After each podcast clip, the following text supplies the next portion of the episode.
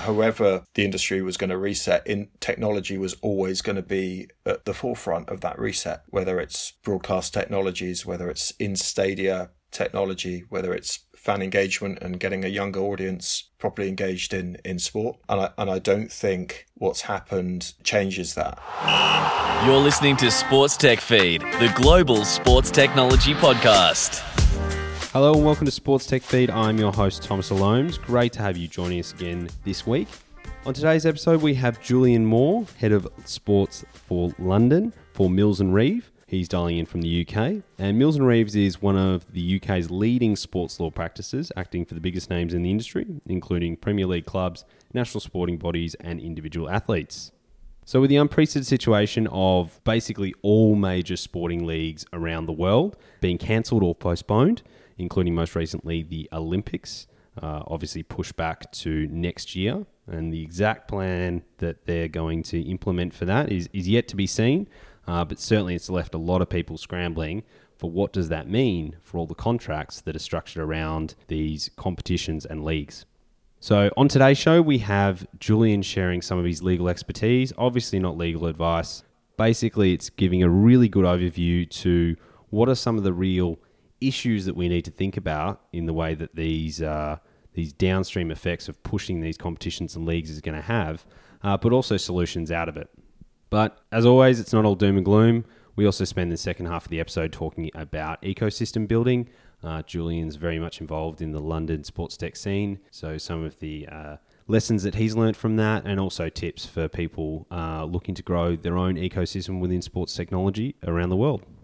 And certainly something that we value at Sports Tech World Series and Sports Tech Feed is that uh, really community building focus. So that was a really enjoyable part of the chat and has some kind of positive outcomes that I think uh, everyone needs to hear at this time uh, in this very bizarre point in history. As always, if you've got any questions, please get in touch. Thomas at sportstechfeed.com. You can also go to sportstechfeed.com for show updates, uh, episode notes, all that good stuff. Um, also, some of our previous episodes. Obviously, Richard Ayers last week. Uh, really interesting chat about sports digital. So, if you haven't checked that out, I highly recommend you go back and, uh, and listen into that one. But for now, it's time to sink our teeth into the legal issues thrown up by all of these crazy times that are happening and what can be done about them. Julian Moore, Head of Sport London for Mills and Reeves. Uh, great to have you on Sports Tech Feed. Likewise. Thank you for having me. In late March 2020, we're facing an unprecedented situation in society in general and obviously with sports uh, with every single major sporting league around the world either cancelled or suspended. Uh, now even the IOC has uh, declared that they're moving the 2020 Tokyo Olympics to next year. So, what kind of legal issues does that situation throw up to rights holders, individual teams, athletes, broadcasters, all those uh, different moving pieces that, that come together to form these big deals? Are we about to see a, a big free for all litigation contract disputes, or is there, there another way through that you can think of? Yeah. Um, you're right. It's completely unprecedented. Um, there've been examples before where events have been postponed, events have been cancelled, but those have been specific, isolated events. We've never had before um, globally everyone facing the same issues effectively at the same time. Um, as a result, it's actually quite difficult, I find, to properly to analyze the legal position because it's it it it goes beyond the legal position. There are so many fundamental um, concerns that are all tied up in this beyond just the, what's written in black and white in a contract. There are sporting issues, there are financial issues, um, ethical implications, um, issues of sporting integrity that are all tied up together. And I know it's a point that hopefully we'll, we'll conclude on, but I'll start with it as well. I, I, think at the moment that there will there will come a time when we'll have to analyze legal legal points uh, specifically, uh, and no doubt there'll be some uh, challenges made under particular contracts. Personally, I think at the moment everyone should be focusing on uh, on working together, on on collaboration, on analyzing what the position is currently. Um, obviously, uh, uh, uh, overcoming as many of the kind of immediate health concerns that that, that we have to right now, um, and then beyond that, well, to, to step back a, a, a slightly, when I um, I worked in house for ten years for Infront Sports, where we were um, as a company selling FIFA broadcast rights around the world, um, and w- when we talked about in contract negotiations issues around cancellation and postponement, um, the comfort we gave to broadcasters was well obviously, if we're facing that situation, we'll work together as the FIFA family, as the football family. Um, you know, at the time, or since actually that time, the, the concept of the football family has maybe been met with a certain degree of cynicism. Um, in those contract negotiations, to, to, an extent, we we were using terms like that to to put people's minds at rest in order to sort of move on to the next point. But but actually, I think that that that phrase now, the football family, or actually the global sports industry family, has, has never been more important. Um, we're an ecosystem. We're an ecosystem. We're a relatively young industry. Um, we've never faced issues like this before. It's and these are global challenges. So yeah, we'll come into the, some of the legal points now, but I think my main key um, uh, the main key consideration now is is, is hopefully is more it's, it's, it's not consideration, but my main hope right now is that everyone is looking at this, realizing there are many many stakeholders in countries all over the world who are going to have to sit together around a table and with some creative, fresh thinking and, and work out how best to get through this unscathed and come out the other side and we can start watching football, watching sports again. That's certainly a refreshing viewpoint from a lawyer, uh, not to cast aspersions on your profession. Uh, so, drilling down specifically into rights holders and, and, and the broadcast partners, um, which is one of the, the primary revenue uh, sources for most of these um, sports that we've been discussing. Um, where do you see the main legal issues in that in that space, and, and I guess the flow and effects for other partners they're working with? So, as you suggested at the beginning, apart from just getting an army of lawyers involved, um, what's a potential way out with uh, these large deals? Um, so let, let, let, let's take a the Premier League as an example because obviously it's it's England, it's my home country. Um, I haven't negotiated uh, for the Premier League, or I'm not privy to those Premier League contracts. But having worked on lots of other major broadcast contracts, my um, I, would be really surprised if within those deals there aren't some very well negotiated specific provisions dealing with postponement and cancellation. I think the same is true probably of the deal between Sky in the EFL as well for lower division football. Um, so if we start as that as a as a, as a point, because I think what's happened now is you've seen for both the Premier League and the EFL, the league are trying hard not to cancel, not just to sort of put put a thing pin in things and say right that's the season over. Let's let's move on through the summer and start the season again in August as you would normally. Instead the what they're trying to do is is complete the season. Now I think there are various reasons why why they want to do that but I think one of the main reasons will be within those contracts uh, there'll be a provision around postponement uh, and there'll be a provision around cancellation. Postponement clauses tend to, not always, but they tend to ha- address or contain wording around the parties working together, um, maybe a suspension of payments, but there won't be any talk about refunds. Um, maybe a covering of some costs, broadcaster costs, um, or, or, something along those lines. So financially, there will be a hit for the league, but but but my guess it wouldn't be huge, it wouldn't be insurmountable. However, if we move into the realms of postponement, or sorry, into cancellation, then you're talking about right potentially rights fee refunds. Um, and the ability potentially of a broadcaster to terminate a contract and walk away. H- hence the decision to try and to, to complete the league. Effectively, it's, I mean, it's the same in pretty much any contract, if if you don't get what you pay for, then you're entitled to terminate a contract and take legal action. Yeah, so postponement's part completion of the deal. So you got most of your product, but not quite all of it. So you can discuss how you'll you'll take maybe penalties, give partial refunds. You can kind of, um, I guess, negotiate much more easy, easily from that position.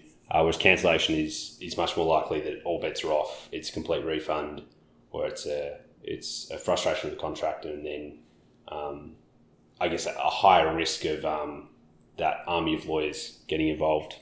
Yeah. So so so postponement provisions are, are, are, are specifically negotiated in the same way that in most contracts of this nature, working alongside that, um, you'll have something called a force majeure provision, which is otherwise known as an act of God clause. So effectively something which is um, unanticipated, neither party are at fault, um, and then you'll have a provision setting out what happens in those circumstances. Normally, it's both parties are relieved from their obligations under the contract. You down tools, and then you have a period of relief while you what or period of uh, during which you you hope that um, those circumstances will, will, resolve themselves, and then and then the contract comes alive again. Um, although within force majeure provisions, I mean this this is potentially where you can get into or you could foresee litigation. Um, a, not all force majeure, majeure, majeure provisions will necessarily uh, include a specific reference to pandemics or epidemics.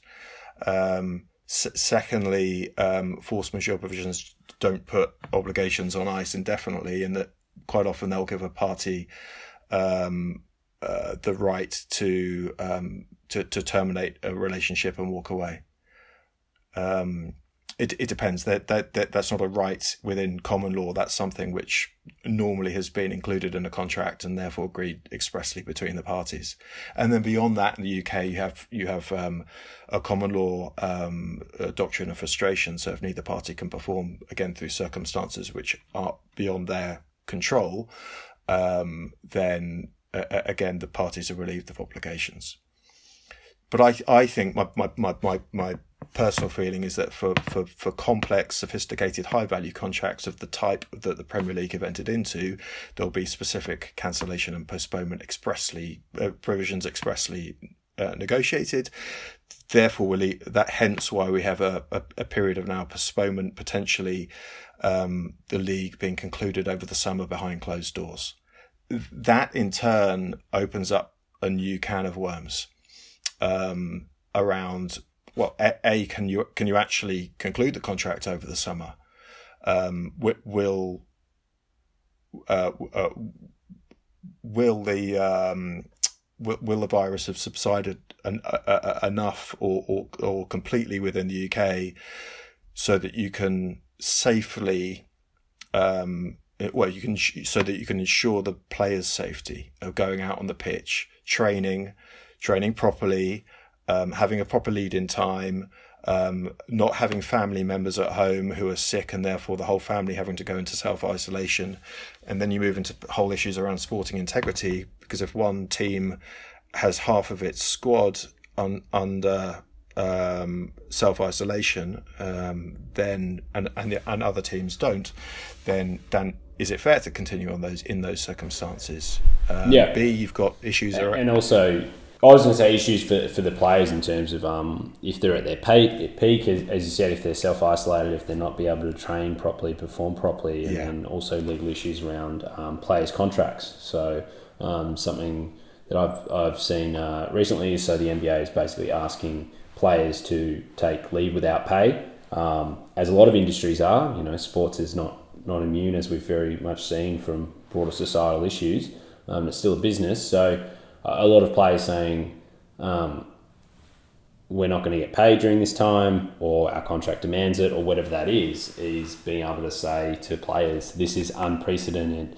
You might need to take a pay cut uh, if you want to see these sporting teams survive. And and just on that is is that something that you see sporting teams or leagues at risk of going bankrupt or not being able to basically run a season after this? It might take another so it might take a, an extended t- period of time off to be able to recoup and, and relaunch. Yeah, potentially. And and there's issues then around player contracts as well, because quite often player contracts.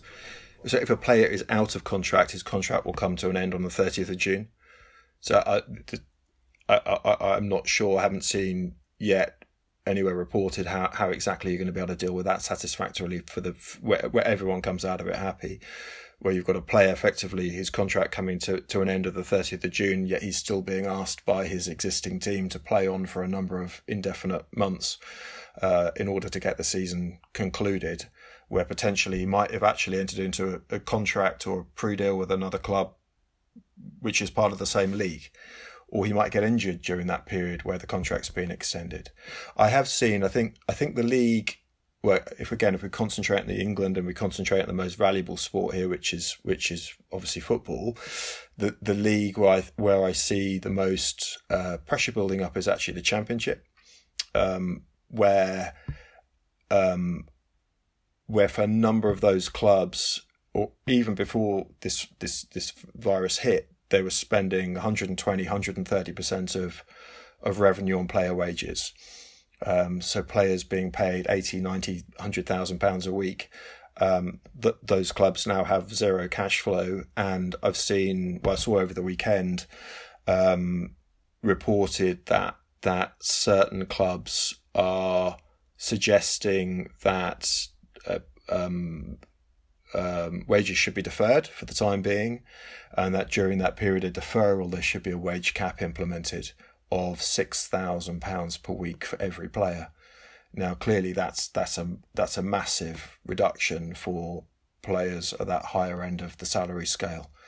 Um, so, yeah, of all, of all the leagues actually in, in, in England, that's that's the one where I see the the, the, the most pressure building simply because the economics of that league are um, well arguably unsustainable anyway. So once you take away match day income, and is that and and this is a this is a bit of a loaded question. Feel free to um, have a have a loyally uh, deferral to it.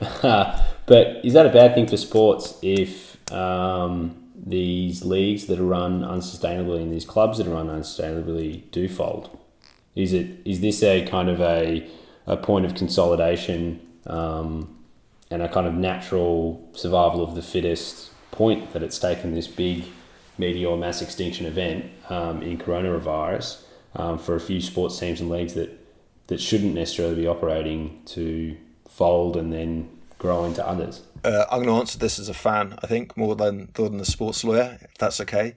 I think it will be. Um, I, I, don't want to start thinking now about clubs going out of business. I think football clubs here have, are um, enormously important for the local communities in which they operate. Um, I, I, wouldn't want, I wouldn't wish that on anyone for to for anyone to see their, their actual club go bust, or or or even worse for that for the whole league to to to, to no longer function. Um, I I do agree that sport uh, or certain sports have long been long overdue a reset, and that reset might be financial. It might be um, an end now to to to the unsustainable level of players' wages, at particularly in, in leagues like the Championship. Um, but I hope I'm hoping, uh, and again, this goes back to my original point of stakeholders working together collaboratively. I'm hoping that that that reset doesn't mean that anyone is ultimately going to go out of business. It just means that the, the economics can be looked at um, and, and, and hopefully become more sustainable in, in the long run. Maybe that's a positive that could come out of this.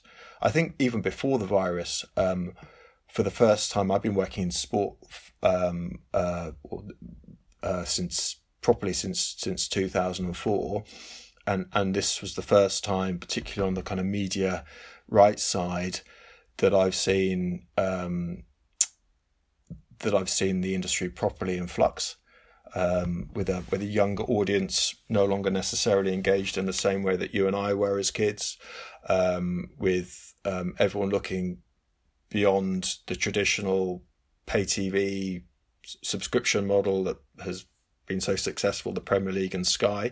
So I think already people were looking around, scratching their heads, not in being entirely sure what would what would happen next for sport, and realizing that certain traditional established business models were under a lot of stress um, or, or under a lot of challenge, maybe this is a press the fast forward button, a very fast forward button, um, where where the reset reset is just going to happen a lot quicker than anyone anticipated. And that was that was the analogy that's being used. Um, Richard Ayers from Seven League used it on the on the show last week, talking about um, the analogy to the music industry that it was digital disruption mm-hmm. completely rocked them um, in terms of uh, digital downloads, the, the, way people consume things in terms of consuming, say, one mm. track versus a whole album. I mean, you can analogize to people consuming highlights versus a whole a whole match or shows, um, streaming services, OTT. There's there's a lot of interesting um, analogies there, and also a little bit of uh, the music industry. We're number one, so why try harder? And I think sports has um, suffered from that to a certain extent, especially with to a point. It was broadcast deals were increasing, and that was just you. You made money by opening your doors. Uh, so totally take your point around that. That this has just accelerated that process, and something is already in a state of flux. And it's it's interesting to bring this back to technology. Um, things like mm. uh, esports and and streaming and and some of the things we've seen in that space have just been booming in this. It, has just been a, a fantastic yeah. opportunity for them um, kind of setting all yeah. sorts of records for the amount of streams, amount of gamers on there. Uh, another example is the F1 was cancelled, so you had an F1 driver jump into a to an esports simulator. Things like that. Is that is that where you see it as well? That this is an opportunity for technology and technology companies to, I guess, step up. Yeah, completely. I think I think in my view that, however, pre, again looking at a pre-virus world, um, th- those challenges that we I touched on earlier. Um, however, the industry was going to reset, in technology was always going to be at the forefront of that reset, whether it's broadcast technologies, whether it's in stadia technology, whether it's fan engagement and getting a younger audience properly engaged in in sport. Um, and I and I don't think what's happened changes that. Um, it's, I think it's too early to to to to to, to properly analyze technologies uh, part to play once once things have settled and once sport once the seasons start again. Um, but I yeah, but I think the the fundamental principle of sport having or technology having to be at the forefront and driving the industry forward now ab- absolutely remains the case. Um, I think where the again, if we go back to what we talked about before, slightly around the kind of trickle down effect of of of of this on, we talked before about the broadcast side, um, where I think maybe the world of technology has a has a challenge now, as, as, you and I know, a lot of a lot of the sports technology companies that are active in the space are fairly young young companies or small companies. Um, in in a crisis like this, the the, the, the guys who come out at the other side um, quite quite often are the are the larger um, larger businesses that can afford to take a bit of a hit, or the larger models, or the or the longer term, more established relationships. So rather like Sky in the Premier League. Um, my my concern is perhaps a little bit further down the food chain. So for some smaller sports who potentially aren't maybe as um, or perhaps are more reliant on sponsor income and sponsor revenues. Because um, I think there's, uh, I mean, ultimately, a lot of brands are going to be taking a hit out of the back of this as well, whether it's airlines or hotels or even gambling companies at the moment. Um, and similarly, to that, um, what's considered, I guess, discretionary spending on that discretionary marketing, yeah. um, sponsorship side that that they're just going, we're hurting, we've got absolutely zero revenue coming yeah. in. I mean, airlines, for instance, um, most major airlines shutting down their, their, all their routes around the world, laying off most of their staff, or at least um, furloughing their staff until mm-hmm. they can come back on board. So, um, if you're going up to them and saying, "Hey, yeah, can I have a few few grand, uh, uh, a few gorillas uh, for yeah. this?" You, are probably not going to get a very good response. Well, that that's the case, and and going back to what I said before around kind of force majeure provisions and the ability to walk away from a contract. I think that's unlikely if you're Sky and you're the Premier League because you've got a relationship which goes back over many years and it's a very solid relationship that will no doubt continue beyond beyond this. But but if you're a, a sponsor who who already was questioning maybe the relationship or in a, in, a, in in fairly tough times now with the ability and the right to, to, to terminate a, a, a, relationship or terminate a contract i think you're absolutely spot on. That discretionary spend within a business where do people look first? They look at sponsorship budgets and they look at advertising. Um, so that that that that's a concern, particularly as, as you know, for smaller sports, uh, they are more reliant on sponsor income sometimes than than, than broadcast. Um, similarly, looking a little bit further down the the food chain, um,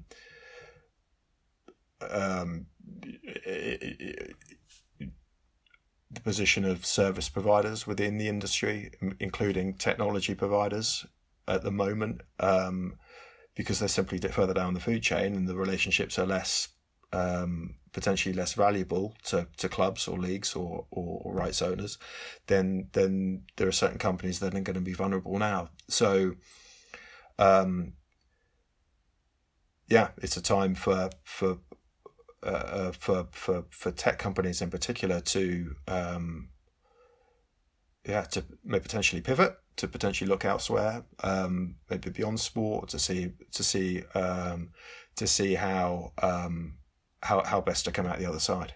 Yeah, and survive through it and, and wait for the eventual uptick, which who knows how long it's going to be, both in terms of sports coming back online, but just generally the economy as a whole, um, a global downturn, and there is always an uptick. That's the that's the thing to to bear in mind, and people people live through recessions. It happens. Um, it's just how you how you survive on the other side, and you could come out um, with no company um, if you, especially if you're a kind of a startup and that's where you're at, you could come out could come out the other side um, pivoted to something else. But I think um, kind of working hard in these downtimes is still very valuable and, and something that we've talked to a lot of sports tech startups, um, particularly about is if you can survive this, use this as a time to say work on your development or work on things, all those that big long to do list that you had and you never had the time for.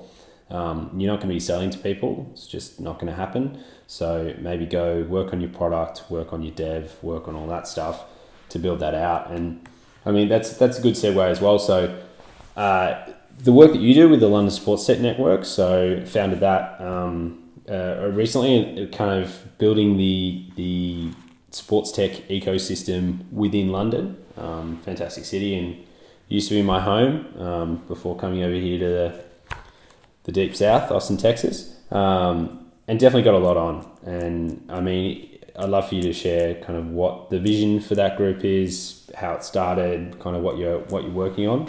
Yeah, sure. So, um, so I joined Mills and Reeve about eighteen months ago um, with a uh, um, with a kind of a blank piece of paper as how to grow the practice and um, sort of joined some dots up within within the firm and realized that um, with a fantastic technology team a well established long established highly guided sports practice and and a great investments and finance team that sports tech had to be a, an area of focus um, and at the time hooked up with um, Sam Barton um, and um, a, a, mutual friend of ours, Dan Beddy, who um, is who who is the founder of the startup Jaffa, which is a, a fan engagement platform.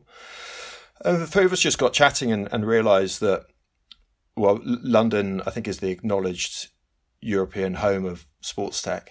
Um, a lot of uh, young, creative, highly innovative companies. Um, but actually at the time without uh, um, w- w- without anywhere to meet up regularly and and or or, or, or kind of sense of joined up network.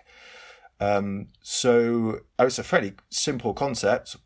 We we put on events and we have a LinkedIn group and we get people talking. Um, and we've had some what six events now. We get some fa- fantastic speakers in from all areas of the of the industry, um, uh, and lay on beer and wine and get people chatting. Um, and it's gone from strength to strength. The first event was pretty small. The last one we had um, was a was a sellout. the less, slightly less people than we'd hope, partly because you know it's it was a fairly challenging time in terms of um, people just not being not coming out to meetings and that, and and, and sh- uh, I think the week after, in fact, our office shut. Um, yeah, so so each event has been great and really uh, for for for for us, I suppose the the ultimate. We have no clear cut ambition for the group, um, save for being there to get people in the same room to share experience, for people to have an opportunity to get up and, and talk about themselves, talk about their companies. We've now got a, a, an informal partnership with the guys at the Sport Tech Hub, so Alex Sarita and co. Um, who so in turn they've got their cohort of startups coming coming to the sessions and and, and joining in um, and it's really to and it's not about us it's not about mills or reeve and it's not about sam it's not about dan or any of the people who come to the meetings. It's it's effectively just creating a network and an opportunity for people to get together. And it's been great. It's really good fun. It's been fabulous meeting so many people. Really again going back to the issue of collaboration it's been um, yeah it's been super.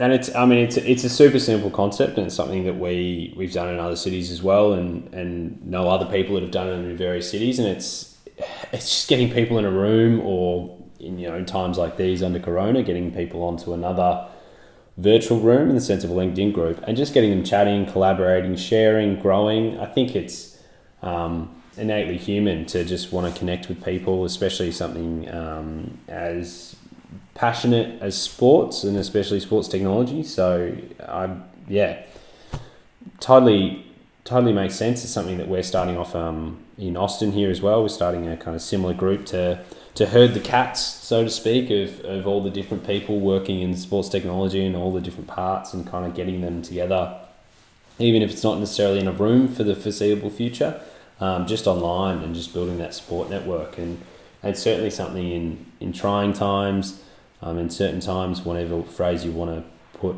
uh, around 2020 as it's been so far, but certainly when everyone needs to pull together um, and be collaborative.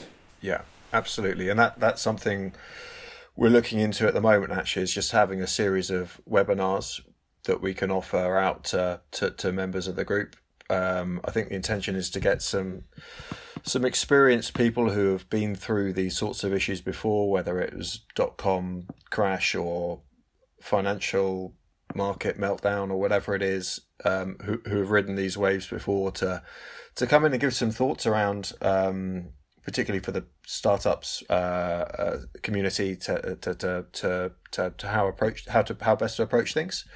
Um, as a way of again of just of keeping the the network connected um, but actually being able to offer something tangible as well, and and, and, and hopefully of, of, of help in in the, in the coming weeks.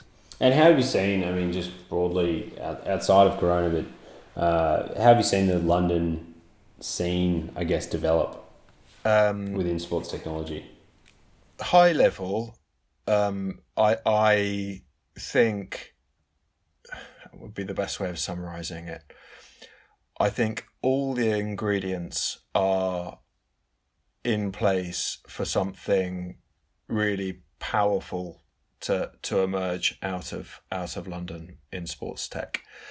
Um, I think there are a few or have been a few pieces potentially missing from the jigsaw. So I'm thinking in particular of uh, funding market um, at, at, a particular level. Um, but I think we're, we're absolutely not short of of creativity, uh, of passion. Um, London. Well, Alex Zarita described it to me once as the perfect storm because we've effectively got all the clubs. Uh, we've got the uh, one of the um, centres of global finance here. Um, we've got huge amounts of people who participate and have a love and passion for sport. Um, and we have a, an, an, amazing technology industry in this part of the world as well. Um, and, and, we're a hub often for, or, or, or the first point for uh, the Americans as an entry point into the European markets, um, and vice versa with other markets in, in Europe. Um, I think we need one or two big high high high profile success stories or unicorns or whatever um, and then I think once once the market has uh, has that momentum, it's it's it's it's gonna uh, it's gonna really take off. Um, I think obviously there's been a lot of activity already, um, and as I said, we're leading the way. If you look at read the read the reports in terms of in terms of Europe, um, but as always in sport, you look over across the Atlantic and see what's happening in the US, and we're a little little way off what's the the, the, the US sports tech market. But again, if you follow historical trends, um, there, will come a point where we'll catch up, and that's hugely exciting. Yeah, yeah, definitely. And, and I mean, London is a London is a truly world city, global city. It's one of the, the few places in the world that you have a you have a national capital, you have the judiciary, the legislature, the financial, the cultural, um, and the sporting capital all in one place. Um, so for people coming through Europe, mainland Europe, thinking about expanding, obviously London is the is the main avenue, and then as you said, uh, people from North America and, and elsewhere, and obviously there's there's a heap of Australians there. I know that you can't get away from them like cockroaches. just yeah, just every single pub in London and all around the. Yeah, where I am in Wimbledon, we've got a lot of South Africans as well. There you go. Yeah, yeah. just just take, take the, the, former the, the, former colonies. We always come back. So, uh, but that that's and that's great to hear, and that's something as well that I'd encourage our listeners is if whatever your hometown is, um, wherever you are, there's there's always the opportunity for you to grow your local sports tech community, and and all it takes is just yourself individually or, or getting together with a few friends, um, as you said. So Sam, Sam and, and Dan there, and just going, what can we do to bring people together? And obviously, not city every city in the world is London. As I said, um, it's a fairly unique place, but that doesn't mean that uh, you can't do something to build that community, help grow it, um, grow your own endeavors in the process. Um, but certainly shouldn't be the number one aim. Uh, and just help people out because I think more of that's gonna gonna help everyone come through this um, relatively unscathed. Um, so you know, rising tide lifts all boats. Uh, completely true. Completely, completely agree with that. Um, and from, from the outset of kind of setting up London Sports Tech Net, Sports Tech Network, um, it's it's really struck me how um, open open people have been to to the idea to coming along to events, to contributing.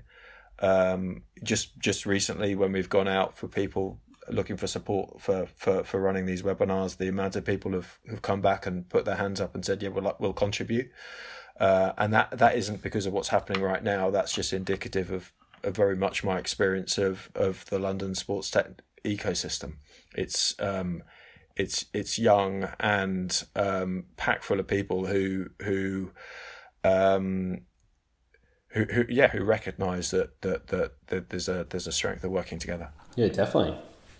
Well, that's great, and, and hopefully that's something that um, carries up to the upper levels, the upper echelons, when you have these teams and leagues coming together, and and broadcasters and whoever else is involved, and individual players, um, and realizing that this, especially in 2020, is um, is not the time to be um, making demands, so to speak. It's everyone's hurting and everyone's trying to get through this. Yeah. So um, I think the the yeah. more collaborative and more creative that people can be, the sooner we're going to see sports back on our TVs, on our devices. You know, at our local local areas.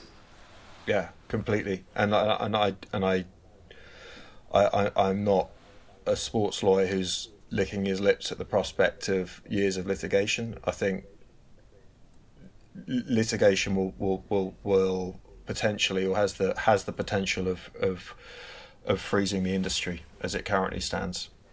So you're absolutely spot on. It's not a time for unilateral action or unilateral decision making. It's it's a time to recognise that um, it's a it's a very um, joined up um, and um, intertwined um, and actually quite fragile ecosystem.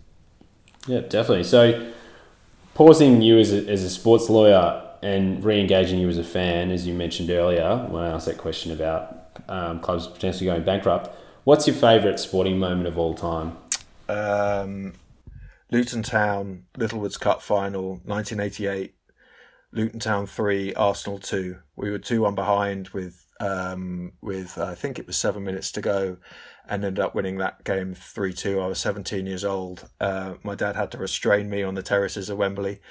Uh, uh, it'll never happen again. Um, uh, well, it's highly unlikely to ever happen again. It was the most remarkable fairy tale uh, as a as a Luton fan, and I must have watched the VHS. Um, uh, well, I did watch it until it until until it ran out. So yeah, that's that and the 2005 Ashes. But seeing as you're an Australian, I, I, I won't bring that up right now. Oh. mate, it's all right. we had to let you win at some stage. Uh, but what was the what was the what was the tournament? Can you give me some more about so Luton Town? Where where are we talking? Luton Town versus Arsenal. I mean, obviously for people that know English football, that's that goes without saying. For some of our other listeners across the pond, give us some setting context of, of Luton Town and Arsenal at that stage. Well, actually, at that stage, and as growing up, Luton were a, were a top division side, uh, punching above their weight. Um, but we're never going to challenge for you know the the, the league. Um, we would have say 10,000, 9, 10,000 people at that point coming in on a regular basis to home games. Um, but it didn't last. We we had so that I'd say that was the that was very much the high point of our recent history.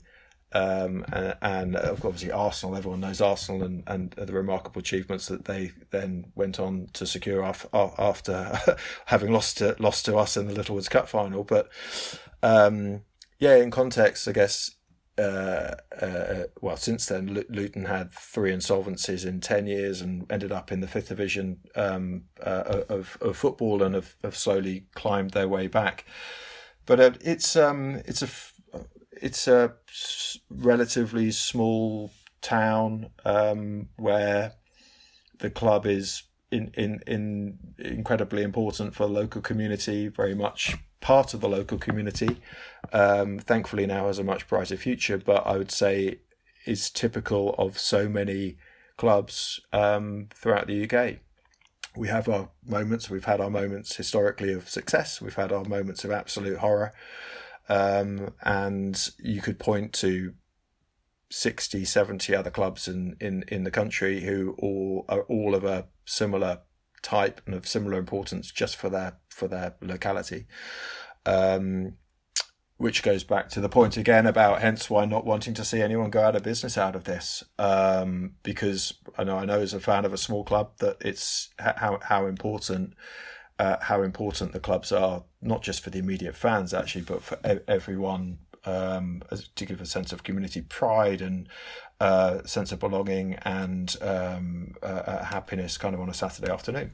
There you go. Well, I thought we were going to end on a high note, but the, the sense of happiness on a Saturday afternoon is is directly tied to these these uh, these clubs staying afloat. But I uh, I have full faith that that they will see the writing on the wall and um, and work collaboratively, and hopefully it is it is the the launching off point for the, the Luton Towns and the um, other clubs of its ilk um, to realise that they've had those glory years and they can take on Arsenal again. Um, they just need to be able to keep the lights on to be able to do that. So maybe some unsustainable financial practices are, are reassessed during um, Corona and come out the other side stronger, leaner, yeah. better than before. Yeah, actually, Luton is a good example uh, in all seriousness, and that we have a we have a an executive team there who who have managed the club, having been out of nearly gone out of business three times in ten years. We now have an executive team who deliberately manage that club prudently, conservatively. We don't spend above our means,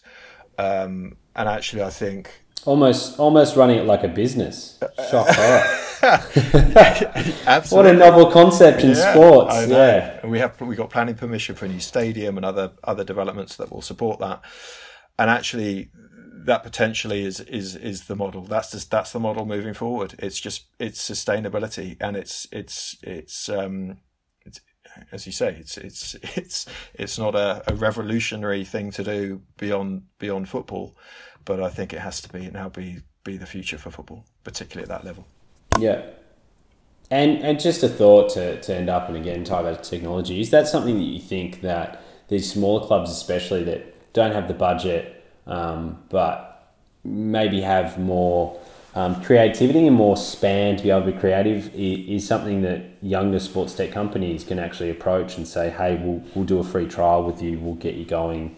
We're untested, but you know it's not going to cost you anything in the long run. Is that that's definitely something that I think um, that clubs would be open to, as long as it's not you're not asking someone for money. But if you're just asking and saying, "Hey, we can work with you around some of this stuff," that's a that's a, a an attractive proposition. Completely agree. Yeah, definitely. And there were some forward-thinking, well-run clubs with um, who are no longer just just uh, uh, uh, follow that old school approach. Who I could definitely see um, being open to those sorts of um, suggestions. Yeah, definitely. Cool. All right. Well, thanks so much for your time, Julian. Um, we'll add some stuff in the show notes. I'll try and hunt down, hopefully, um, Luton Town. Hopefully, someone's put the VHS on YouTube and I can hunt down some footage so everyone can relive it at home, including yourself. Uh, and we'll include a link to the London Sports Tech Network so anyone um, in the locality, or I mean, even if you're passing through um, London on, on business, as a lot of people do, opportunity to get involved. And of course, the webinars, um, which uh, are going to be happening in, in the next little bit. Yeah, that'd be great. Thank you enormously. Thanks, thanks for your time this afternoon and for, for getting me to contribute. Really appreciative. No worries. Thanks, Julian. Thank you very much. And there you have it. That was Julian Moore, head of sports London for Mills and Reeve. Some really interesting stuff there, and obviously a very refreshing approach to hear a sports lawyer uh, actually coming out and saying, well, legal action is, is not the way forwards. It, it should be about collaboration. It should be about working together. So, not to impugn uh, the character of any lawyers out there. Um, sorry, you've got a bad reputation. Yours, not mine. So, um, but Julian's one of the good ones, and I'm sure there's plenty more out there that are actually uh, are pushing this this viewpoint that really it's got to be about collaboration because this is way beyond any scope, any experience, or really any precedent that's been set before. Obviously, something very important in the legal system is understanding precedent, and I think this is opportunity to basically set a good one for anyone working in sports rights uh, and sp- working in that, that space, uh, I encourage you to, to reach out to Julian if you think that would be of help. Put his details on the uh, sportstechfeed.com on the episode page uh, so anyone can get in touch. And as always, if you'd like to get in touch with me, there's a contact form on there. Um, love to hear guest suggestions or any other th- thoughts about the show. Thanks again for joining us, and we'll catch you here same time, same place next week.